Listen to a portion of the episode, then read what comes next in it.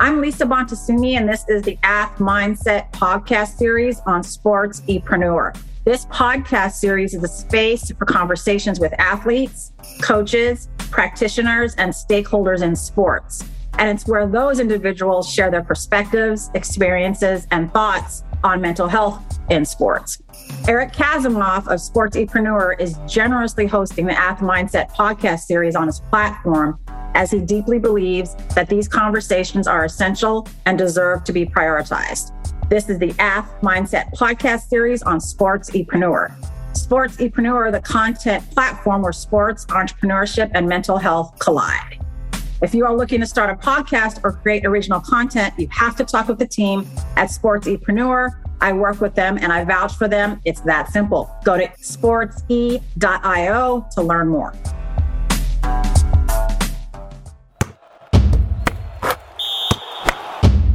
I'm so excited to have Dania Cabello with us today on AthMindset. I'm so excited to just hang out, tell stories, learn, and just be with you in the same space. I mean, you are a woman of many experiences and many things. You play collegiate soccer, you play professional soccer, you are a liberatory practitioner, you work in diversity and inclusion, you're a public speaker, a trainer, an educational consultant. You're again, many, many things, and we'll jump into all those things and more.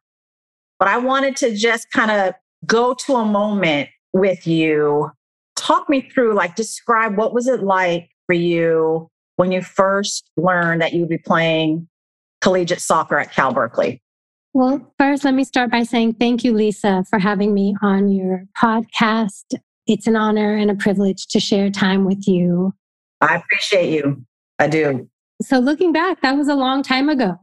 That was over 20 years ago when I was being recruited to play collegiate ball out of high school here in Oakland. And I love to recall this story because I think that this story of my recruitment night really captures some of the emotions, which were both beautiful and exciting. And I felt so privileged. And at the same time, there's the reality to it, which is that I am and I have always been more than just an athlete. So while it was a huge blessing to be recruited, I remember the Cal coaches coming to my house for dinner and my mom, my dad, my two sisters came back from college or, you know, maybe they, I don't know, not even college. They were beyond college. They came back and it was the whole family received the coaches. And when my, they gave the offer of a scholarship to my family and to me at the dinner table, I remember my dad very kind of graciously welcoming that they've put an offer, but also saying to them, with or without a scholarship, and whether it be UC Berkeley or a different school in the country, I would make it possible for my daughter to go and to be successful where she would like to be and where she would be happy. So, more than money, I want to know how will you take care of her mind mm. and her well being mm. while she's a student athlete at your institution? And I remember in the moment thinking, wow, my dad didn't, for lack of better words, he didn't pimp me out. okay, Oakland native. like he wasn't just trying to sell me into yeah. sell me into something. And that was like a really cool way to be accepted of like, remember who you are, remember where you came from. And also, yes, let's celebrate the fact that you've worked really hard, but more than you, that my parents had worked so hard to, for me to be in a position to receive something like a scholarship to a university like Berkeley to play soccer. So it was a mixed bag of both like beautiful, wonderful, and also I'm more than an athlete. And I think that was something that I've always really known and held on to in my time as an athlete. Wow, Dania, that's so moving. There's so many places we can go with it. I think that for a father to a daughter, that's so important to be able to advocate for you like that and really ask the questions like, how are you going to take care of my daughter, her well being, her mind while she's at your school? You're in charge of her at that point it makes me wonder when you say your dad said, remember where you came from, what comes to your heart when you imagine him asking that question or making that statement? Remember where you come from. It means a lot of things. But first, it's that remember that you move, you're part of a family, you're part of a community, and that you're part of a particular family and community that has struggled and worked really hard in this country. My parents were political refugees from Chile, as were my sisters. And just that we move with a greater sense of purpose and that we move with a great sense of justice. I think it's really that, that like the awards and the accolades are great. And at the same time, that they're a part of, I, call it the American contradiction, that I was born and raised in the country that helped murder and destroy my family and thousands of other Chilean families. And it's here where I'm, you know, able to be a female soccer player. And it's in this country where I was able to receive scholarships to play at a university. So that with all of the, yeah, that I'm, it's just part of this contradiction that exists, whether I'm celebrating or grieving, it all kind of exists in the same bucket. Right. The contradiction, living it every day, being in it every day. What does it mean fast forward now to you today to live with a sense of justice? I think it's a lot about kind of weaving together the things that I'm interested or passionate about. You know, for example, like I still very much am an athlete. I do freestyle soccer now that my professional career is over. I teach, as you had mentioned, I'm in education, and I'm also in cannabis wellness. And there was a time, and actually I think still very much today, where these fields are considered very different. That sports shouldn't overlap with cannabis and cannabis shouldn't overlap with education. And I see my work as really weaving together these separate fields that are very much a part of my life and they're not separate in kind of education and, and in looking at every aspect of my life as an athlete, learner, teacher, as a practice of liberation. And so to constantly question and critique. And there's a lot of critiquing that I can do of the sports world, of the education world, of the cannabis industry. And so what? Like beyond just critiquing, like what am I? I try to lead my life with guiding questions of like, so what is my participation and what am I doing about it beyond just criticizing? And so, you know, for sports, I think it's like for me, justice has been learning how to play differently than the way that I was trained for 25 years of my life. And that the lessons I learned through sport are the same things that I apply to education, to my work in the cannabis industry, that really center our mental health and our physical well being, two things that are, are not necessarily centered in any of those fields, not in education and definitely not in sports. Right, right. I mean, it's so fascinating and just incredible to hear coming back to like your realization as a young teenager and that conversation with the coach who's recruiting you and your family and the realization and knowledge that you still have that you are more than just an athlete you have more to give than just what is in your physical being the intersection between mental health, sport, cannabis, I mean, liberation. What does it mean when you say you play differently than how you were trained now that you're a freestyler? What does that mean to you? To me, that means that I center my joy differently. It means that I'm less militaristic about the way that I play. And I definitely have had to like learn from other practices, like learn from capoeira or learn from breakdancing, that there are other physical ways of moving the body.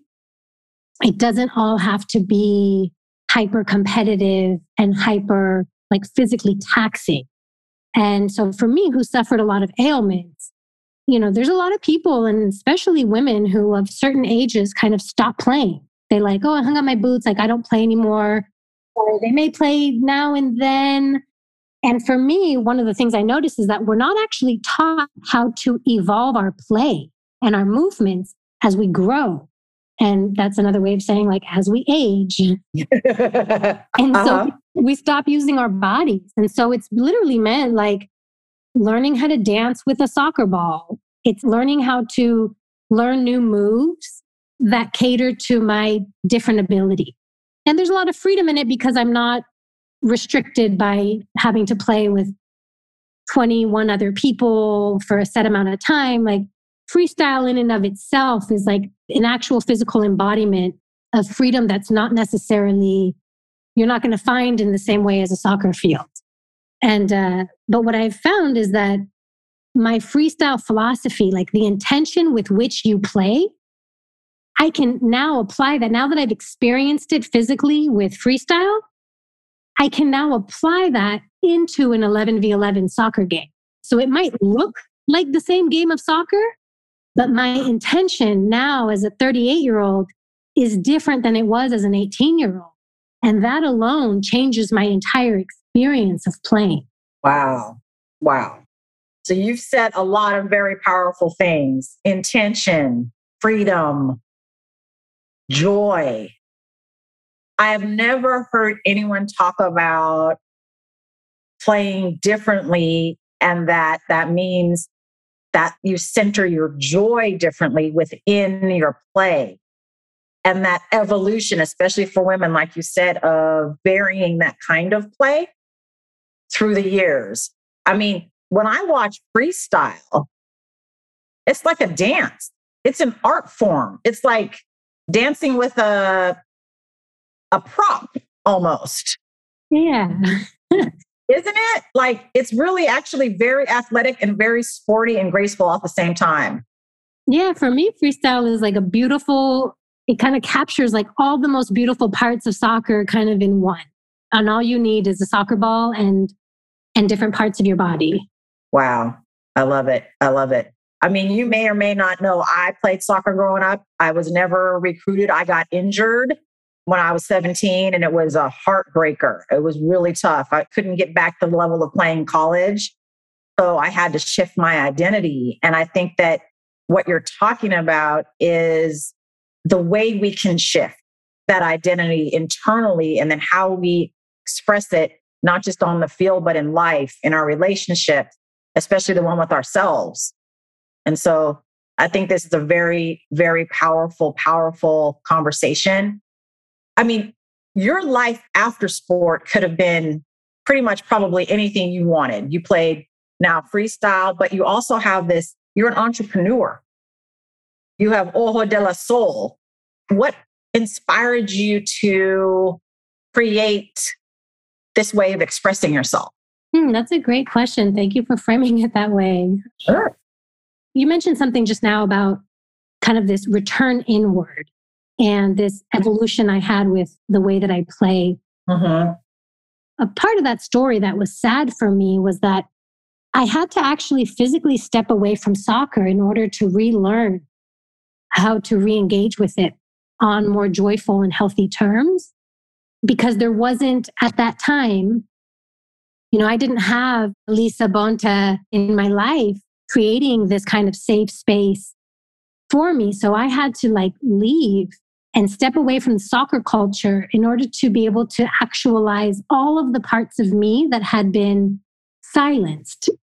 Not to say that it was like so oppressive and somebody was silencing me, but it was like there are these micro ways in which we either self silence or parts of our identity aren't necessarily highlighted or acknowledged just to like be a part of a, a team or this kind of like mainstream soccer culture. And I found that in stepping away and kind of acknowledging just the parts of me that I no longer wanted to compromise, like I no longer wanted to compromise my indigenous Chilean identity, culture, language to fit into some like California, SoCal, you know, white middle class culture. I just wanted to be able to be exactly who I was and be on a field that with people who also recognize and acknowledge the importance of me being who I am in the way that most of my life, you know, I have had to acknowledge the importance of everyone else around me who defined the culture that I was a part of. And so the stepping away was also stepping back into my body because I couldn't, I was having so much pain in my feet by the age of 26, 27. It got so bad, I just kind of had to like hang up my boots because it wasn't worth it anymore for me to live with such chronic pain. And one of the, the realities was that I was uh, over injected with cortisone as a young athlete, popping pills for the pain, was a regular part of, you know, a lot of athletes' lives. And it was a return to indigenous medicine and family medicine making practices that kind of like helped me take ownership of my life again and my physical well being. And it turned out that cannabis topicals, which are for folks that don't know, cannabis that you use on your body is non psychoactive. And it's a very, very powerful anti inflammatory and when I looked at my life and how much inflammation and pain I was having at such a young age, it was mirroring an experience that my father was having, but for different reasons. So my pain and inflammation was coming from sports and just total physical abuse of the sport. My dad's physical inflammation and pain was coming from psychological trauma of being in exile, of having his family murdered, of losing everything he's ever known to build a life in a country he didn't particularly want to be in. And seeing these parallels of how our bodies and our minds like totally intersect in this crazy way where it determines our physical and mental well being, cannabis medicine became a really serious life changer for me and my family to kind of deal with some of the physical inflammation that then allowed us to dig a little deeper into our mental issues. And uh, I come from a family that is like, we're like three or four generations of bipolar and manic depression. And, you know, I feel like I'm of this generation that has so many more privileges and resources and knowledge available to me that I refuse to let my body end up in the state that my dad's body is in. He can barely walk because we don't address kind of the the traumas that we deal with. So that's mm-hmm. kind of how I've committed. That's my long-winded way of explaining kind of this journey from sports education to cannabis medicine. No, not long-winded at all. I knew there was a story behind it and a personal story because of the way that you move with it and talk about it and the sort of way that I hear, you know, like your voice quiver when you speak about it. There's a passion there. And so I knew there had to be a story and I wanted to hear it. So thank you for sharing it.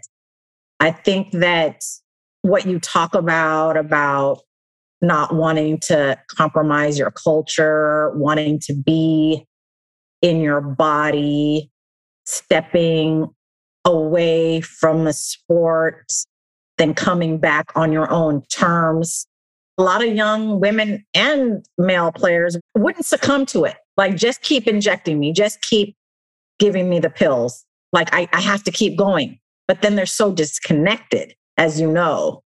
I think with your father, the sort of, we call it the somatization of psychological challenges is when it comes out in your body. Mm-hmm. And I'm no different than those kids. Like that was me. And it did end my career, but I've chosen not to let it end me, you know? Yes.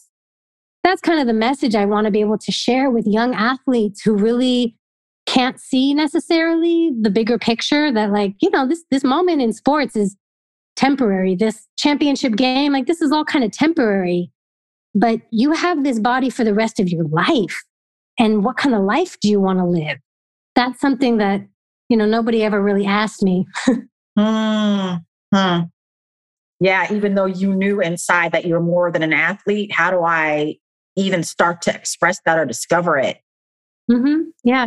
You know, I'm the mental health and sport performance coach at the Oakland Roots here in our town. And I had a talk with one of the players today, and I find that it's the older players who are, when I say older, you know, that's like 25, Right.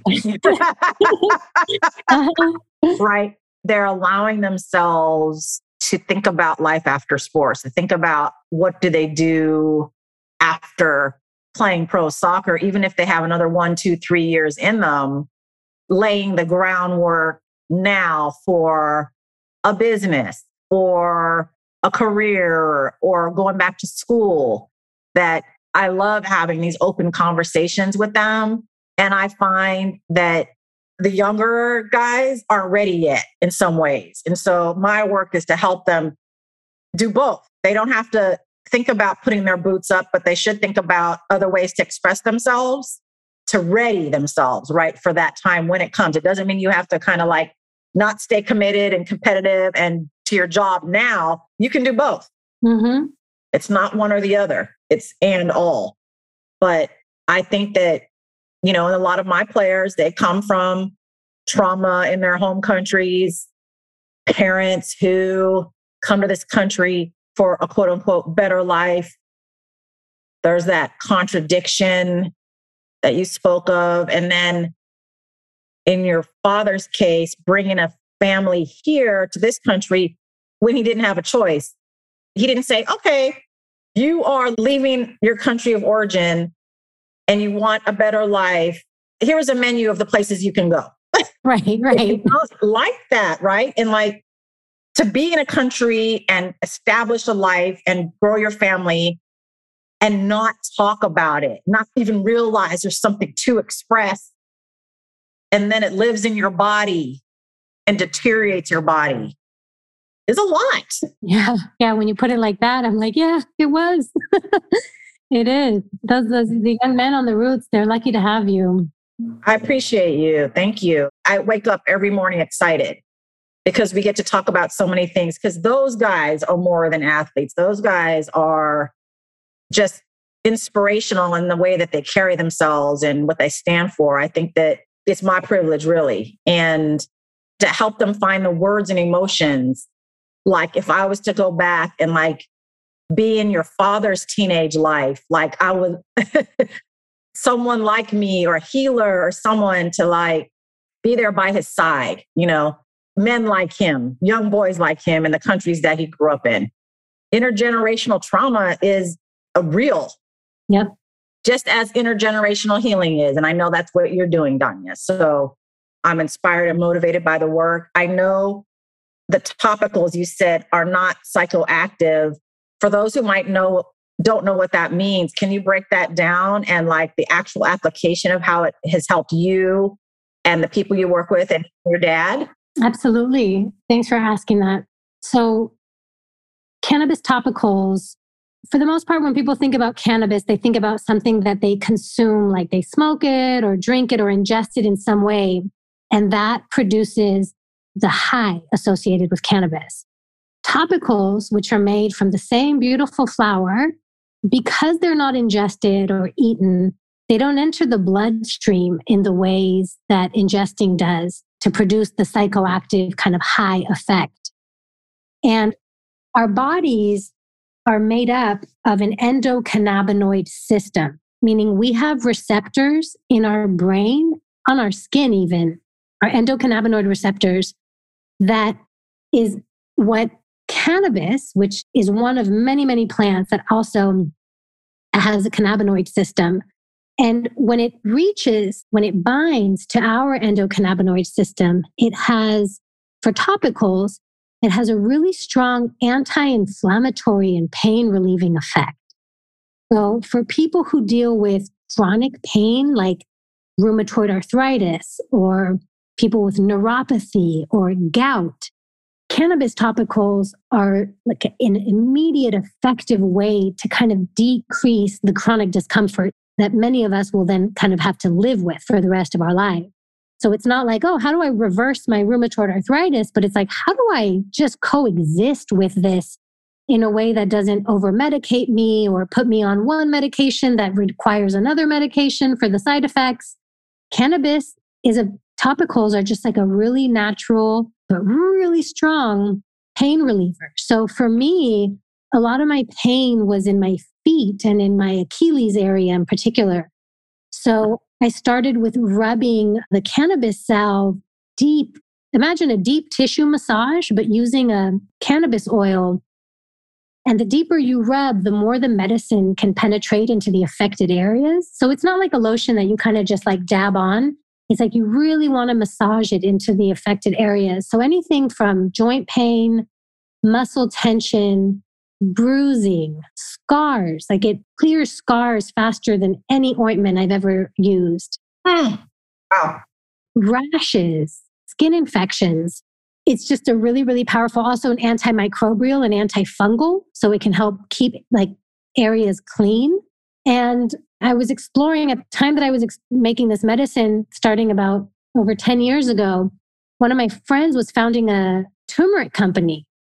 And she is one of the only single origin fair trade turmeric companies that sources out of India, where she's from, that she launched in Oakland. And so I started putting turmeric in my cannabis salve because it's a coconut, a fatty oil, the turmeric is also highly activated and creates kind of this entourage effect that makes it extra strength. So I've literally just completely transformed my own kind of physical wellness practices. I have not taken a pill in over, I think, almost 12 years now that I've been off any type of medication. My elders use it like I would say that elders and athletes are the two people who really understand the benefits because they're folks who are either dealing with chronic pain or trying to relieve themselves from some temporary pain. Uh-huh. Uh-huh. And it works. And that's how I ended up in the cannabis industry. Like 10 years ago, you could not have told me that I would have had a company in the cannabis industry. I'd be like, kidding. This is a hobby. This is what I'm doing to help myself. Uh-huh but it works. And so people were asking for it and it was growing. And because cannabis and cannabis topicals are still highly regulated and there's a lot of taboo and a lot of misinformation, do I keep this as an underground hobby or do I put this into the regulated cannabis industry? And so now I launched my business the first few weeks of shelter in place in 2020 after three years of trying to figure out how to get back into the cannabis industry. And so now my medicine can be found in quite a few dispensaries and delivery services throughout California, the Bay Area.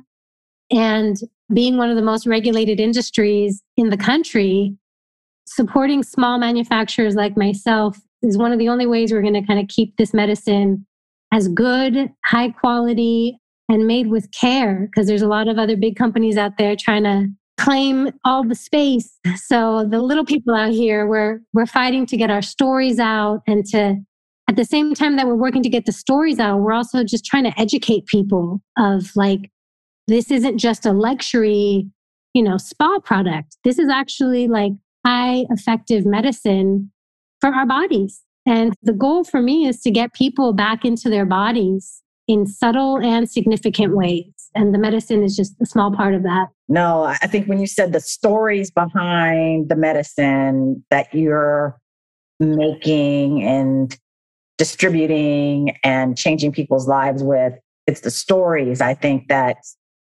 make someone stop and I want to check that out. I want to learn more. And then it gives you that, you know, openness to educate like you just did. So that's very, very appreciated.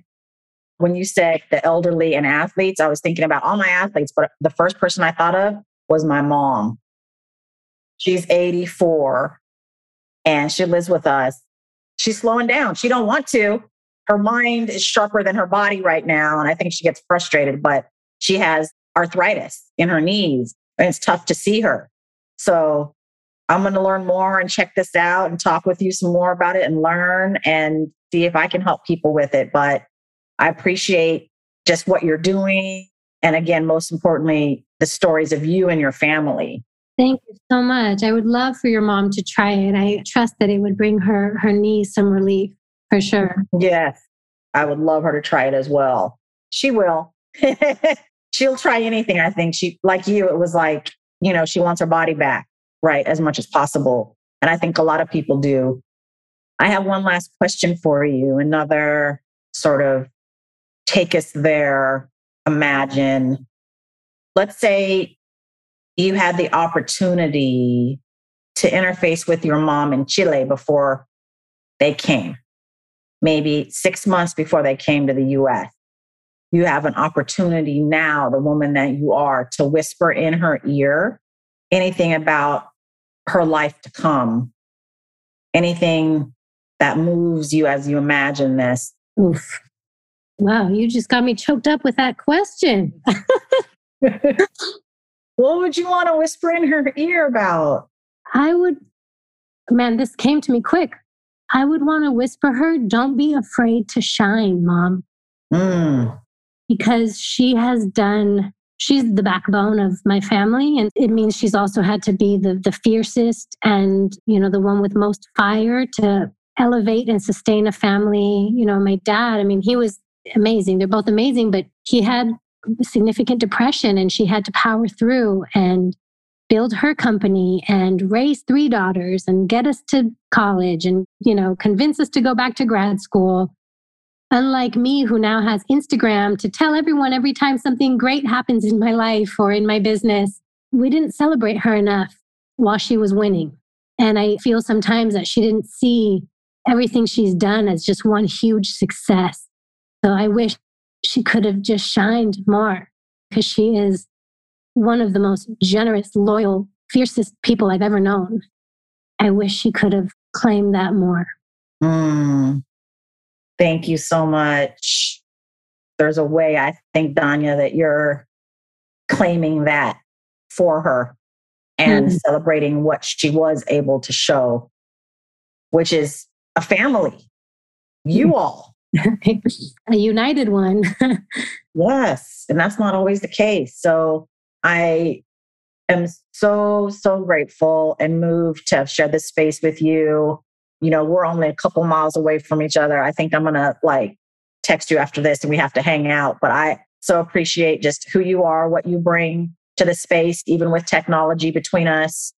And I just can't thank you enough. Well, Lisa, thank you so much. It was a joy to talk to you like that first time we met doing another podcast interview. And it was just such an honor to be invited back to share stories. I would love to learn more about your work with the Roots. I'm fascinated and sometimes I'm like, did I enter the wrong field? Should I be following in Lisa's steps? well, the beauty, thank you for saying that, but the beauty is we can collaborate and work together from our areas of passion and expertise. I love that. Thank you. I want to learn more from you. And just, I think we both are about helping people. And that's what this comes down to. So thank you so much. Thank you, Lisa. Appreciate being on your show. One of my favorite things about our Sportsepreneur content platform is the opportunity to chat with amazing people in and around the world of sports. We hope you enjoyed the conversation. If you want to connect more, hit us up on Instagram at sportsepreneur. Thank you for listening to this CADSource production, the Sportsepreneur podcast, the podcast where sports and entrepreneurship collide.